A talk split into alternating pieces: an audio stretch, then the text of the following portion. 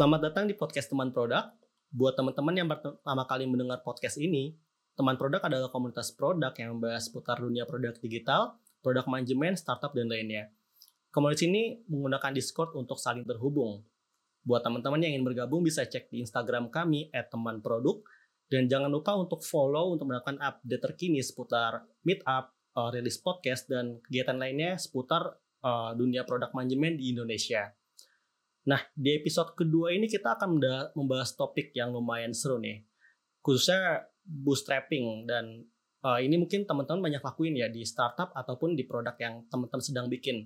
Dan spesifik yang kita akan bahas adalah strategi growth agar produk dan startup teman-teman ini bisa sustain ya sesuai dengan uh, keinginan teman-teman ini sendiri. Dan kalian bersama gue Indra Nugraha yang akan menjadi host di episode kali ini dan sini kita udah ada narasumber kita nih yang bakal sharing seputar pengalamannya. Ada Irwanto Widyatri atau Wanto. Boleh saya hai Wanto? Halo semuanya. Ya, uh, mungkin pertama bisa kenalan dulu ya Wanto tentang latar belakang sekarang kerja di mana kah dan kegiatan di luar kerja apa sih mungkin? Oke, jadi sekarang gue lagi sibuk untuk uh, jadi PM di salah satu perusahaan e-commerce di Indonesia. Uh, gue join di tim marketing teknologi. Terus juga kegiatan sehari-hari gue sih paling uh, ngurusin yang tebak gambar tadi sama satu lagi ada startup yang lagi diba dibangun juga baru dibangun itu namanya Motik itu startup platform as a service gitu sih. Ya hari ini kita bakal bahas tentang game tebak gambar ya dan di mana Wanto ini merupakan co-founder ya atau orang di balik pengembangan game ini. Dan gue rasa hampir semua dari kita ini pernah main game ini ya. Kayak Waduh. mungkin kalau nggak kita nih kayak keluarga kita atau teman kita gitu kayak gini oh tebak gambar nih nanya-nanya apa gitu dan ini mungkin hmm. di podcast ini kita bakal diskus lebih banyak sih tentang cerita di baliknya dan hal-hal apa aja seputar produk manajemen yang bisa kita gali dari situ. Nah mungkin pertama ya Wanto, lu bisa ceritain gak kayak idenya apa sih kayak lu bikin tebak gambar nih kayak dan apa sih kayak lu tujuannya buat bikin game ini gitu? Hmm, oke okay, oke. Okay.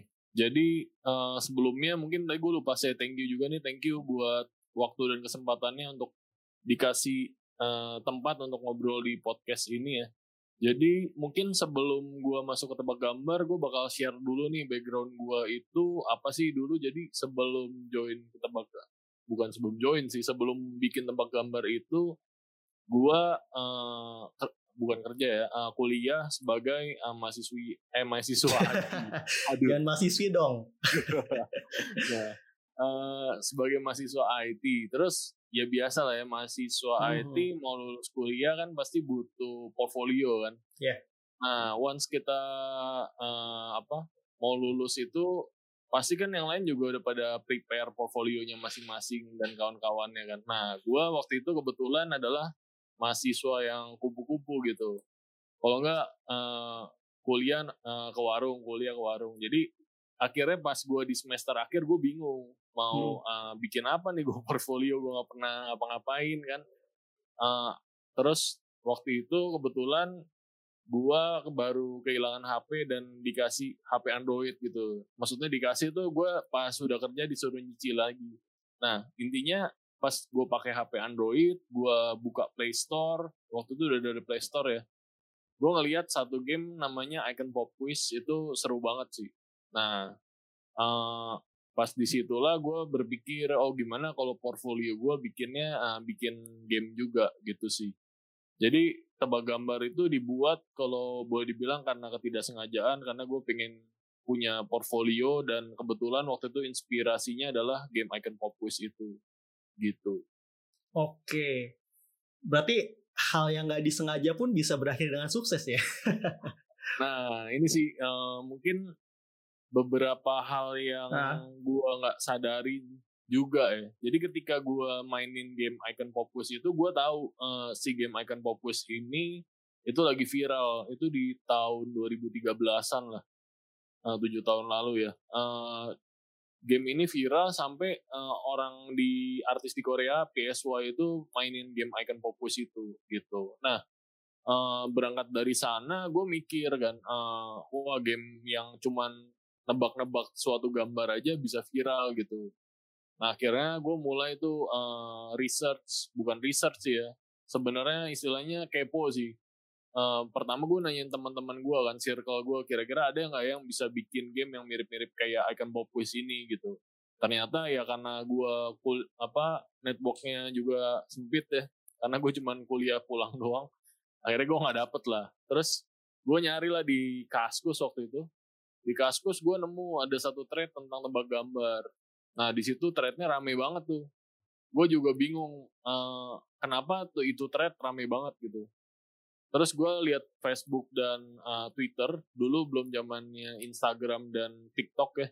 Uh, gue ngeliat di dua sosial media itu itu juga rame gitu. Akhirnya gue coba beraniin diri SKSD ke uh, founder dari eh, thread itu atau sosial media itu gitu namanya si Lukis gitu nah si Lukis ini gue ajakin lah untuk bikin uh, game tebak gambar gitu jadi tebak gambar yang tadinya cuma di sosmed soalnya agak agak garing sih bro misalnya ada gambar nih ya terus orang yang pertama jawab kan jawab ya misalnya jawabannya mari makan gitu kan ya pasti yang kedua tinggal ngelihat jawaban atasnya gak sih gitu iya sih ya Uh, itu gue yang gue adopt dari sana uh, apa user experience-nya kurang oke okay, gitu. Kalau bahasa PM-nya user experience-nya kurang oke okay, gitu kan. Ya akhirnya gue tawarin lah untuk bikin game. Waktu itu uh, kebetulan gue belum bisa bikin aplikasi Android ya. Terus akhirnya gue belajar lah gitu. Nah akhirnya singkat cerita jadilah si tebak gambar ini dalam waktu satu bulan karena bulan depannya gue harus apply apply kerja gitu sih pak Oke, berarti tadi lu bilang sebelumnya ini udah ada di Kaskus ya ada trade yang membahas ini itu menjadi bukti juga ya kayak oh marketnya ada loh yang siap menerima ketika uh, game ini rilis gitu. Iya betul.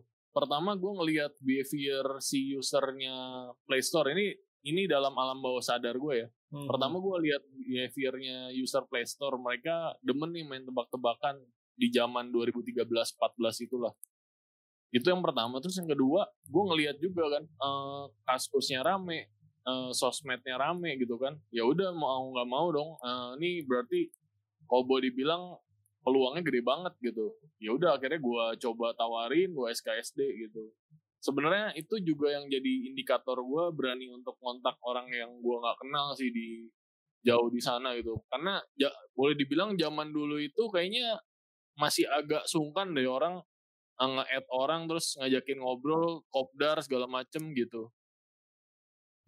I see. Gitu Dan ketika lu lihat di luar nih tadi ya kayak Ipopkis yang udah proven di Korea itu jadi uh, apa? poin tambahan juga gitu dan ini bisa dibawa ke Indo nih buat di develop lebih lanjut.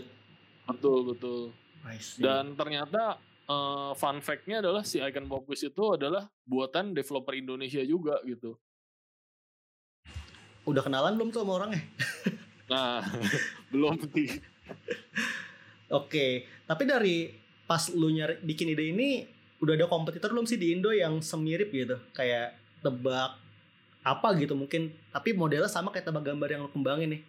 Hmm, jadi kalau si Icon Pop Quiz itu sebenarnya kontennya kan mirip ya, cuma hmm. dia bahasanya yang lebih keren sih dia global gitu. Jadi kayak cuma dikasih beberapa hint di soalnya, abis itu si user jawab. Nah beda sama tebak gambar. Kalau tebak gambar itu kan bener-bener ngegabungin plek-plekan kosakata dari gambar-gambar yang udah kita olah gitu kan. Nah eh, apa ya? Jadi kalau dibilang kompetitor mungkin di Play Store itu belum ada waktu itu ya. Nah akhirnya ya udah, gue rilis pun dengan apa? Dengan cara yang biasa-biasa aja gitu. Maksudnya nggak pakai iklan segala macem gitu sih. I see.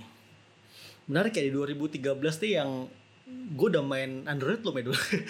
kayak oh. apa game ini udah lu rilis gitu dan mungkin lu ada kesulitan juga gak sih kayak buat ngembangin game gitu kayak zaman sekarang kita banyak no code ya kayak kita hmm. uh, uh, apa PM ataupun engineer gitu dimanjain banget dengan tools-tools yang bikin game tuh eh bikin game bikin aplikasi dengan cepat gitu dan hmm. waktu lu bikin ini lu bikin set MVP-nya gak sih kayak apa aja sih fitur dasar yang mau gue kembang gitu tadi kan lu bilang juga ya uh, kayak di thread kasus nih experience-nya kurang dan gimana lu bawa experience itu ke MVP dasar yang lu rilis itu? Oke, jadi uh, sebenarnya gua orangnya apa ya? Kalau boleh dibilang selalu lihat opportunity ya. Misalnya si Icon Pop Quiz itu kan uh, rame ya, banyak yang mainin. Terus juga secara user experience, uh, gamenya juga sangat oke okay gitu. Akhirnya gue daripada berlama-lama gue mikirin macem-macem. Nah, akhirnya gue uh, coba niru sih si Icon Pop Quiz itu secara UI dan UX-nya gitu. Cuma mungkin yang dibedakan eh yang dibedain adalah tingkat kesulitannya terus juga uh, apa uh, rules of game-nya gimana kayak gitu sih. Nah, akhirnya uh, MVP-nya adalah MVP yang gue buat sendiri itu maksudnya karena gue juga waktu itu bukan jadi product manager ya. Waktu itu gue uh, sebagai engineer-nya ya mau nggak mau gue yang nentuin juga nih, oh nih tingkat kesulitannya sekian, jadi gue kayaknya better gue rilisnya lebih cepat deh, karena gue juga butuh cepat untuk disubmit ke Play Store gitu gitu. I see. Jadi waktu itu gue juga nanya kesiapan sama teman gue si Lukis ini, lo bisa bikin berapa soal nih dalam satu bulan gitu.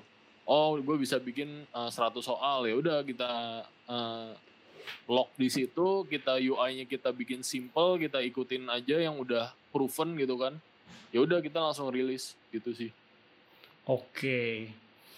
Berarti emang kejar apa? Atau simple mungkin dan seperti dengan pertanyaannya tadi yang disiapin sama temen lo itu ya buat kejar rilis. Mm -hmm. Betul. Oke. Nah, pas rilis nih lo ada strategi khusus gak sih kayak kan kalau di produk kita banyak sekarang ya kayak rilis ke produk hunt ataupun uh, apa rilis ke komunitas gitu buat orang-orang pakai produk kita. Nah kalau lu sendiri strategi rilis yang dipakai tuh atau launch strateginya kayak gimana sih? Hmm oke okay. uh, eh, menarik nih. Jadi dulu gua uh, kebetulan ketemunya si Lukis. Nah Lukis ini adalah salah satu uh, orang yang bikin-bikin akun-akun anonim di sosial media gitu. Misalnya kalau lu pernah tahu uh, info Jakarta, terus ngakak kocak segala macam itu namanya akun anonim gitu ya. Uh, singkat cerita, ketika kita mau rilis, kita mikir juga nih gimana biar user-user itu atau orang-orang yang kita targetin itu dia uh, bisa tahu nih akan keberadaan tebak gambar gitu kan. Akhirnya kita bikinlah satu fitur di tebak gambar itu namanya uh, buat cross selling atau cross promotion. Nah, jadi ada satu slot banner di tebak gambar yang setiap 8 detik diganti. Itu gue 8 detik itu gue lupa dasarnya dari mana. Kalau nggak salah gue ngeliatin iklan berapa detik berubah gambarnya gitu. Nah, intinya uh, eh, gue nawarin ke beberapa uh, apa akun anonim gitu. Gue bikin proposalnya, terus gue kasih tahu kalau lu ngiklan di tempat gue, uh, possibility exposure-nya bakal dapat berapa gitu. Possibility click uh, true rate-nya dapat berapa. Kebetulan waktu itu gue ngikutin ada uh, apa cara-cara orang-orang uh, saling cross promote di blog gitu. Jadi sebelum gue develop Android, gue pernah bikin blog terus juga uh, belajar. Oh orang tuh biasa cross promote tuh kayak gini caranya Nah jadinya itu yang gue gue jadiin proposal, gue tawarin ke beberapa influencer alias akun anonim itu. Terus tinggal cerita mereka ada 10 lah yang mau join sama kita gitu. Nah akhirnya pas kita rilis sudah ada 10 akun anonim yang siap-siap mau promoin tebak gambar gitu.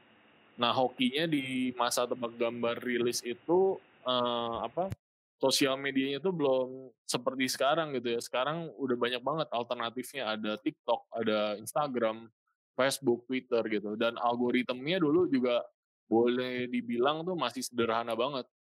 Selama gue follow akun A, ya feed gue akan dipenuhi dengan uh, kontennya akun A gitu.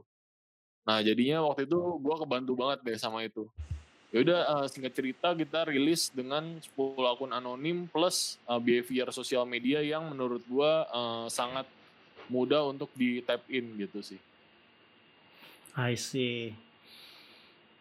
Bener juga ya pada zaman 2013 nih belum serame sekarang ya buat promosi ya kayak ads Betul, ads betul. gitu pun terbatas kalau nggak salah ada AdMob ya yang lu bilang tadi tuh buat iklannya. Iya, gue eh, pakai si AdMob itu sih supaya sekarang, eh, mhm. Bagambar ada revenue streamnya. I see. Dan waktu yang dibutuhin sampai uh, produk market fit atau uh, apa gamenya ini lu rasa udah uh, diterima oleh market berapa lama bro? Oke, jadi eh, intinya pas gua submit si tebak gambar ke Play Store itu kan gue sibuk ngurusin skripsi segala macem, eh, submit dokumen bla bla bla gitu kan. Intinya pas gua duduk-duduk nih nongki-nongki ya kan, di belakang gua denger nih suara sound effect yang gue udah lumayan muak mendengar ya karena tiap hari gue develop gue dengerin itu kan. Gue penasaran dong kan? Gue kira dan ini bukan di lingkungan kampus gue ya. Jadi eh, boleh dibilang harusnya bukan teman kuliahan gue yang main gitu. Pas gue lihat ada dua meja orang pada main tebak gambar gitu. Itu yang bikin gue wah gila. Kok udah sampai sini nih gitu karena gue nggak expect apa-apa ketika gue rilis emang gue mark tebak gambar itu sebagai portfolio aja lah udahlah gitu. Mhm. gue nggak kepikiran akan jadi sebuah game yang udah lebih dari 8 tahun gitu kan. Ya kayak gitu sih. Eh, jadi eh kalau dibilang kapan nih eh, kalau menurut gue sih ketika eh, memang udah banyak yang nge-review udah banyak yang komen juga di sosial media terus bahkan gue sampai lihat ada banyak grup-grup tebak gambar di Facebook yang isinya orang-orang untuk saling bantu jawabin tebak gambar gitu. Itu Waduh, menurut gue udah lumayan uh, viral gitu sih. I see. Gue juga pernah tuh zaman ada game apa ngelihat cheat-cheatnya gitu tuh membantu banget sih. iya benar. Oke, berarti tadi ya ketika banyak orang yang ngomongin produk lu nih dan uh, itu bisa bilang kayak valid ya, oh produk gue emang diterima oleh market gitu. Betul betul. At least jangan kalau boleh dibilang misalnya gue tadinya nargetinnya uh, orang Jakarta doang atau mungkin sesimpel gue nargetinnya teman-teman kampus gue doang gitu kan. Uh, terus pas gue lihat ternyata lebih dari uh, apa segmen yang gue targetin gitu. Ya mungkin karena gue ngiklan juga di akun anonim, sebenarnya bukan ngiklan ya cross promotion di akun anonim itu, terus juga uh, apa si tebak gambarnya emang udah punya masanya di sosial media kan gitu sih. I see. Nah, tadi kan uh, lu cerita pas uh, strategi rilis ya atau launchnya launchnya ya. Nah, gim- lu buat uh, apa? Berarti valid ya kayak game ini oh diterima oleh user tadi yang lu ceritain ya. Dan lu sendiri pasti ada strategi dong buat bikin game ini lebih banyak user kah atau lebih banyak revenue dan uh, lebih banyak uh, apa? Uh, user akuisisi misal gitu. Mm-mm. Fokus dari matrix yang lu kejar apa sih dari uh, growth yang mau di uh, apa kembangin dari game Oke, jadi mungkin sebelum ke Matrix, gue ceritain juga eh, gimana si tebak gambar ini bisa masuk ke orang-orang yang gue targetin mungkin lebih senior gitu ya. Nah, gue ngelihat behaviornya orang-orang yang lebih senior, misalnya kayak umur orang-orang yang udah kerja awal, terus juga udah 35-an, itu pasti mereka baca berita kan. Nah, waktu itu gue ngelihat eh, apa behaviornya mereka ketika gue zaman eh, magang gitu kan ya paling paling paling banyak orang baca berita gitu kan. Nah akhirnya gue kepikiran nih gimana tebak gambar biar bisa diulas di beberapa media gitu. Nah say misalnya gue lagi baca detik.com terus gue lihat ada eh, apa namanya wartawan yang bahas tentang game atau wartawan bahas tentang aplikasi. Nah gue biasa ngekepoin tuh bro.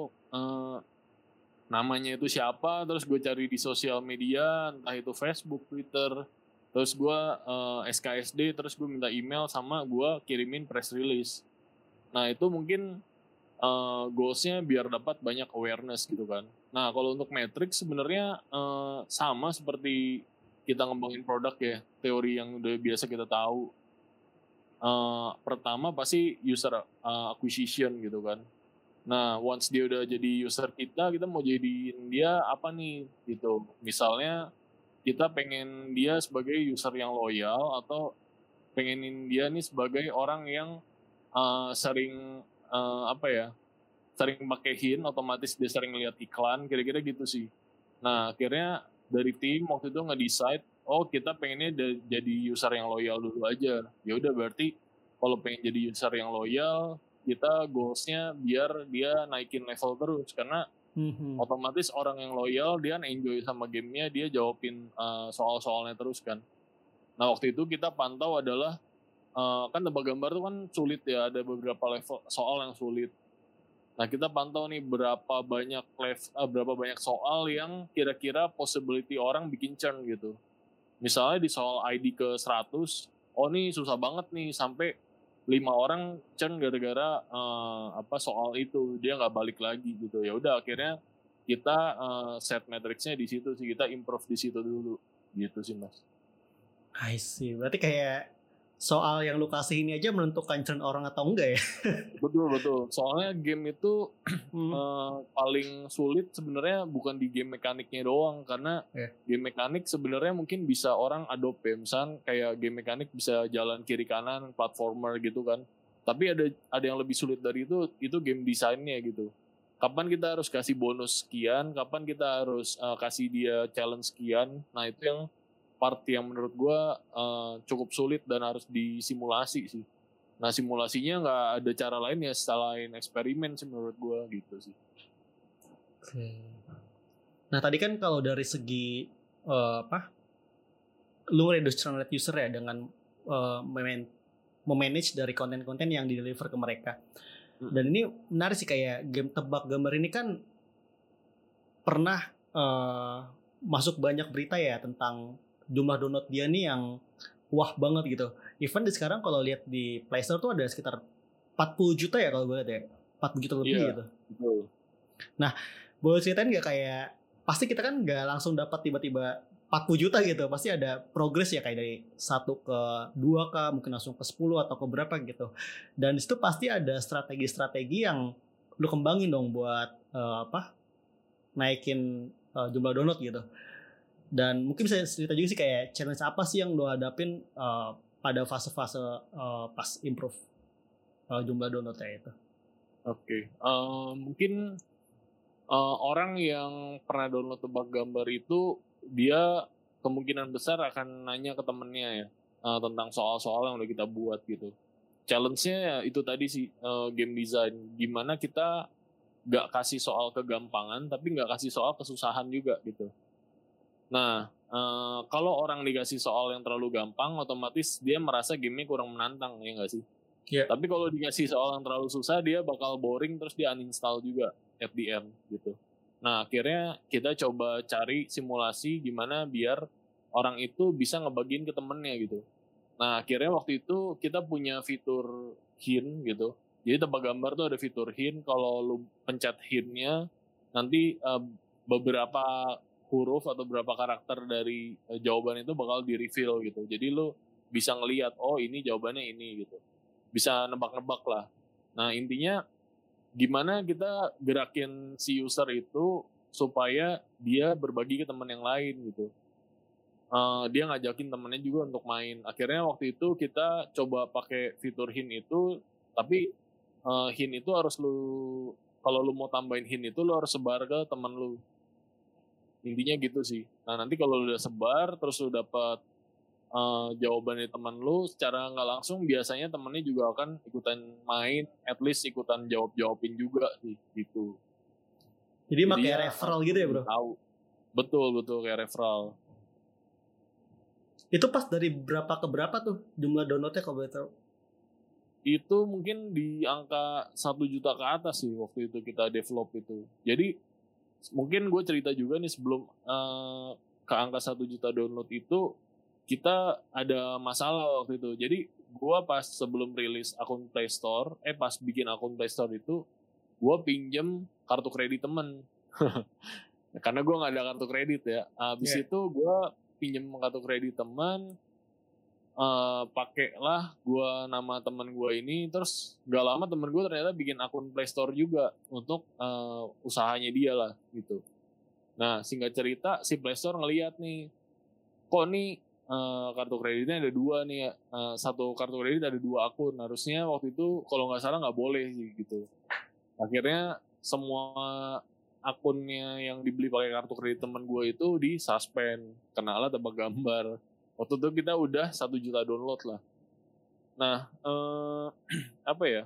Ketika itu gue uh, awalnya gue memutuskan untuk mau fokus ya tebak gambar ya. Cuma ketika gue lihat itu wah ini riskan bener gini. Gue terlalu bergantung banget sama Play Store gitu. Yaudah akhirnya ketika itu gue akhirnya sambil kerja lah ya intinya. Terus sambil gue melewati hari-hari gue hari-hari yang menyedihkan terus gue dapatlah email dari Edmo hmm. dia nanya kenapa nih nggak ada pemasukan lagi? Bla bla bla gitulah terus intinya gue bales gue disuspend karena gue pikir AdMob dengan Playstore waktu itu satu divisi lah ya satu tribe gitu. Nah ternyata mereka beda gitu.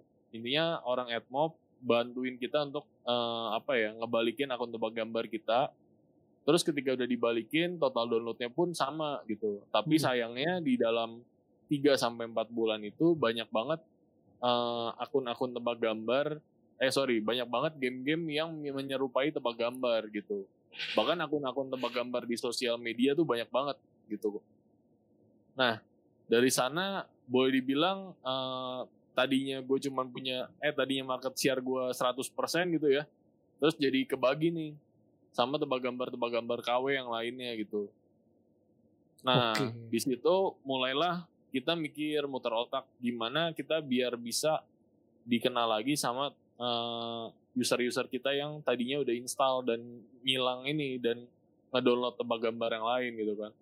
Nah waktu itu gue diajakin salah satu perusahaan apa ya perusahaan uh, toko aplikasi lah. Jadi di zaman itu banyak banget toko aplikasi yang berdiri sendiri-sendiri. Jadi mirip Play Store tapi bukan Play Store gitu. Nah waktu itu gue ikutan salah satunya dan mereka ternyata punya uh, marketing budget untuk tebak gambar gitu. Waktu itu iklan di uh, BlackBerry Messenger itu lagi booming boomingnya lah. Dan waktu itu kita di uh, taruh iklan di BlackBerry Messenger. Nah waktu itu ya udah gue ambil, oke okay, nggak masalah, gue ikutin cara mainnya. Terus tapi ketika udah dirilis ke user dan banyak download dari ke toko aplikasi yang tidak official itu, gue uh, udah tahu nih harus apa gitu. Jadi gue waktu itu kirimin push notif ke user-user mereka untuk update tebak gambar di Play Store. Akhirnya orang-orang mulai tahu lagi tebak gambar tuh ada di Play Store udah udah dibalikin lah sama Google Play-nya. Terus gue mikir nih masih kurang juga gitu karena orang itu biasa yang kayak gitu berarti udah tahu tebak gambar kan. Tapi gue pengennya ngambil market yang belum tahu tebak gambar gitu. Nah kebetulan waktu itu ada kampanyenya dari Pak Jokowi waktu itu uh, campaign politik ya karena waktu itu lagi pilpres uh, pokoknya fotonya tuh orang-orang pada berfoto dengan Twibbon di sebelah fotonya tuh I stand on the right side gitu jadi pakai badge gitu tulisannya I stand on the right side dan orang-orang pada happy banget gitu ngebagiin begituan. Ya menurut gua orang yang baru main sosial media di tahun itu gue lumayan melihat fenomena sih. Kok orang kalau zaman dulu kan kita nyoblos apa ya rahasia ya? Nah kalau ini udah diumbar-umbar Terang gitu. ya? Iya. Nah gue pikir oh berarti orang nih demen selfie dengan uh, apa ya uh, brand yang mereka suka gitu ternyata ya udah akhirnya gue bikin lah fitur untuk nambahin hin yang tadi referral itu mas uh, syaratnya untuk ngirimin referral itu lu harus foto di sebelah bannernya tebak gambar gitu. Nah bannernya itu kan kita bisa custom isinya mau apa misalnya download you atau hadiah pulsa giveaway kayak gitu-gitu. Kita pernah juga custom kayak gitu. Nah intinya lumayan banyak sih orang yang uh, apa pengen dapetin hint dengan cara berfoto itu sih gitu. Nah mulai dari sana tebak gambar udah mulai lagi dikenal sama uh, user-user atau netizen-netizen gitu sih. Oke. Okay. Gitu. Itu pas lu make yang campaign ada politiknya itu di tahun eh sorry di tahun berapa dan jumlah download berapa ke berapa itu? Hmm, itu di download di angka satu juta menuju lima juta, juta ya? sih itu. I see. Berarti menarik ya dengan ngelihat fenomena uh, apa sosial media itu bagaimana dan situ lo ngambil ide ya buat coba diterapin di game gitu dan ternyata berhasil buat dapat akuisisi user baru sih. Menarik juga betul, sih. Betul, betul. Betul, karena apa ya gue gue kan bootstrap ya maksudnya dalam tanda kutip eh, nggak uh, ada pendanaan terus juga mm -hmm. uh, apa kita nggak punya tim research yang jago buat bikin campaign apa nih bagusnya gitu. Ya udah akhirnya gue amati tiru modifikasi aja dari yang udah ada tapi kita adopt caranya jangan plok-plokan ditiru sih gitu. Misalkan caranya tadi uh, gimana si user itu mau foto gitu. Kan ketika dia pengen foto itu berarti harus ada reward yang gue kasih di akhirnya kan. Ya yeah. nah rewardnya itu adalah hint gitu. Jangan sampai user udah ngelakuin effort tapi dia nggak dapet apa-apa Nah, biar dapat rewardnya gue kasihin kayak gitu sih. Oke, jadi tadi lu ceritain banyak banget nih strategi growth yang dipakai ya. Sampai tadi terakhir tuh gimana ngamatin fenomena politik gitu buat jadi ide growth strategi yang uh, ternyata berhasil diterapin gitu. Dan kira-kira apa nih kayak mungkin kita semua kepo ya tentang uh, alasan kenapa lu tetap memaintain game ini gitu. Tadi kan lu bilang ya kayak lu di tim di game ini tuh nggak uh, apa nggak full commit itu kayak lu tetap kerja di tempat lain dan game ini as uh, side project. Padahal gua rasa sih sampai sekarang tetap ada revenue ya yang itu tuh tetap angkanya menarik pasti sih. Tapi sih kepo ya kayak apa kenapa sih tetap maintenance gitu sampai akhirnya sekarang dapat 40 juta lebih gitu dari uh, jumlah download ya oke okay, oke. Okay. ya sebenarnya yang pertama ya realistis aja ya kak. Tentu karena masih ada revenue-nya gitu ya. Karena itu perlu dibayar. Nah uh, kedua sih sebenarnya ini sih. Jadi pas gue apa ya masih full time di tempat gambar mas jadi pas gue zaman zamannya masih kuliah dan nungguin kerjaan uh, sama apa ya masih full time lah intinya gue sering bales-bales di Play Store tempat gambar gitu uh, orang yang rating 1, rating 2, rating 3 itu gue liatin terus gue pelajarin nih mereka tuh sebenarnya komennya di antara eh mengarah ke mana sih sebenarnya yeah. gitu. Nah intinya singkat cerita gue nemuin beberapa ibu-ibu atau orang tua yang merasa senang dengan keberadaannya tebak gambar. Itu sebuah hal yang menurut gue uh, boleh dibilang uh, sebab akibat gitu karena gue nyebar di, di uh, apa di press release berita-berita yang terkenal gitu ya. Eh, portal-portal yang terkenal terus ya gue dapatnya audiens yang seperti itu juga gitu. Itu satu ya. Terus yang kedua si orang tua ini pada cerita uh, mereka bersyukur sih uh, apa pernah main tebak gambar jadi keluarganya jadi hangat lagi gitu. Biasa orang-orang di rumahnya kayak sibuk masing-masing lalu tau lah ya. Zaman sekarang udah pada pegang HP lagi makan yeah. juga pegang HP nah intinya si ibu ini cerita gara-gara ada tebak gambar mereka kayak saling jawab jawaban gitu di uh, apa di keluarganya gitu. Dan itu nggak cuma satu jadi lumayan apa ya lumayan menghibur dan lumayan ternyata ada dampaknya gitu. Terus yang ketiga itu waktu gue masih full time juga gue waktu itu salahnya naruh nomor HP gue sih. Ini sebenarnya buat sosial eksperimen juga. Jadi gue bilang kalau hin lo habis lo bisa nanya gue dan ketika dia nanya itu ngechat ke nomor pribadi gua gitu kan. Nah, singkat cerita di jam 11 jam 12-an itu bocil-bocil pada nge-WA WA gitu. Gua gak ngerti. Ngapain tuh WA-nya? Iya, dan gua tahu tahu mereka bocil tuh karena di foto WA-nya itu kayak mukanya dia sama emaknya. Jadi kayak Aha. gua rasa nih pinjem HP-nya emaknya atau ortunya lah gitu. Nah pokoknya intinya si bocil-bocil ini bilang katanya uh, agak sulit tidur segala macem terus karena apa kebanyakan PR segala macam masih capek pikirannya. Terus gue mikir ya wah untung mereka bukanya tempat gambar gitu kan di jam segitu kan. Ya gue nggak tahu ya orang tuanya masih bangun apa enggak karena apa ya bahaya banget sih kalau kita tahu internet sekarang ya kan lu nyari apa juga ketemu yeah. kan. Nah itu sih. Jadi gue bersyukurnya ya mungkin tempat gambar bisa jadi pengalihan uh, apa ya pengalihan mereka, pengalihan hiburan mereka yang tadinya mau nyari yang lain jadinya syukur-syukur tempat gambar gitu sih. Atau game-game yang lain yang uh, positif gitu sih. Itu sih mungkin yang why-nya gue kenapa masih maintain dan kita semua nih sebenarnya full eh, nggak uh, nggak full time. Jadi kita semua part time dan tersebar di startup startup yang uh, lain gitu. Jadi ya gue selalu ngangkat ini supaya mereka juga tim gue juga semangat sih ngerjain tebak gambarnya gitu. I see. Mungkin nanti uh, teman-teman yang dengar podcast ini bisa komen di Instagram ya. Siapa tahu punya pengalaman yang sama juga gitu kayak zaman dulu tuh gue sama keluarga gue jadi ngumpul ngerjain tebak gambar bareng gitu. I see. Nah, kita masuk ke pertanyaan terakhir nih. Ya. Tadi kan kita ambil uh, poin ya kayak tebak gambarnya awalnya bootstrap gitu dan lo share banyak strategi growth yang dipakai buat ngembangin game ini. Dan lo mm. bisa share nggak ke teman-teman yang ngembangin startup atau uh, produk mereka sendiri dan mereka bootstrapping nih. Kira-kira ada tips gak sih buat mereka bisa survive ataupun bisa uh, lebih baik gitu di tahun 2001 ini? Oke oke. Jadi menurut gua kuncinya bootstrap itu uh, udah pasti harus sering eksperimen sih. Kita nggak nggak bisa bootstrap itu kan boleh dibilang mentalnya mental underdog ya. Kita kita nggak nggak bisa menilai diri kita keren gitu. Karena ya kita memang tidak punya apa-apa gitu. Apalagi tebak gambar waktu itu kita uh, berangkat dari kenekatan gue aja. Gue belum bisa bikin game terus gue bilang mau ngajakin bikin game gitu. Intinya kita ngelihat peluang yang udah oke okay, terus juga uh, apa ya pasarnya juga oke okay, terus ya udah kita harus langsung eksperimen aja sih.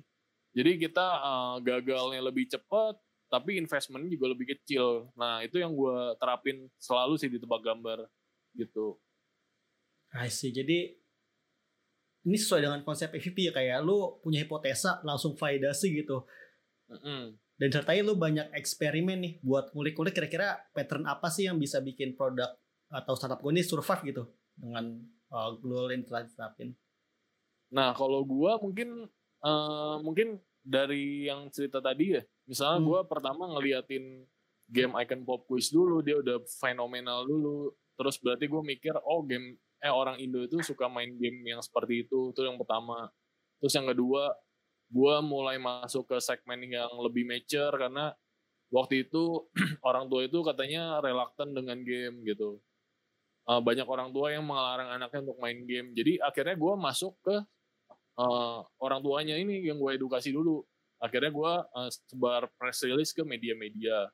Terus yang ketiga itu uh, gue ngelihat uh, apa ya fenomena uh, itu sih yang tuibon tuibonnya I stand on the right side orang udah banyak selfie segala macem yaitu uh, berarti kan juga fenomena ya itu juga gue lihat sih. Jadi ibaratnya pinter-pinter kita nempatin diri sih ke segmen yeah. mana yang kita mau target terus juga cara mainnya mereka seperti apa ya itu yang kita bisa adopt. Tapi adoptnya itu dengan cara yang uh, apa ya boleh dibilang uh, excellent juga gitu yang good execution juga. Jadi ketika kita ikutin jangan plug-plug kita ikutin doang tapi kita uh, kasih value yang kita punya dari aplikasi atau value proposition kita atau apa gitu.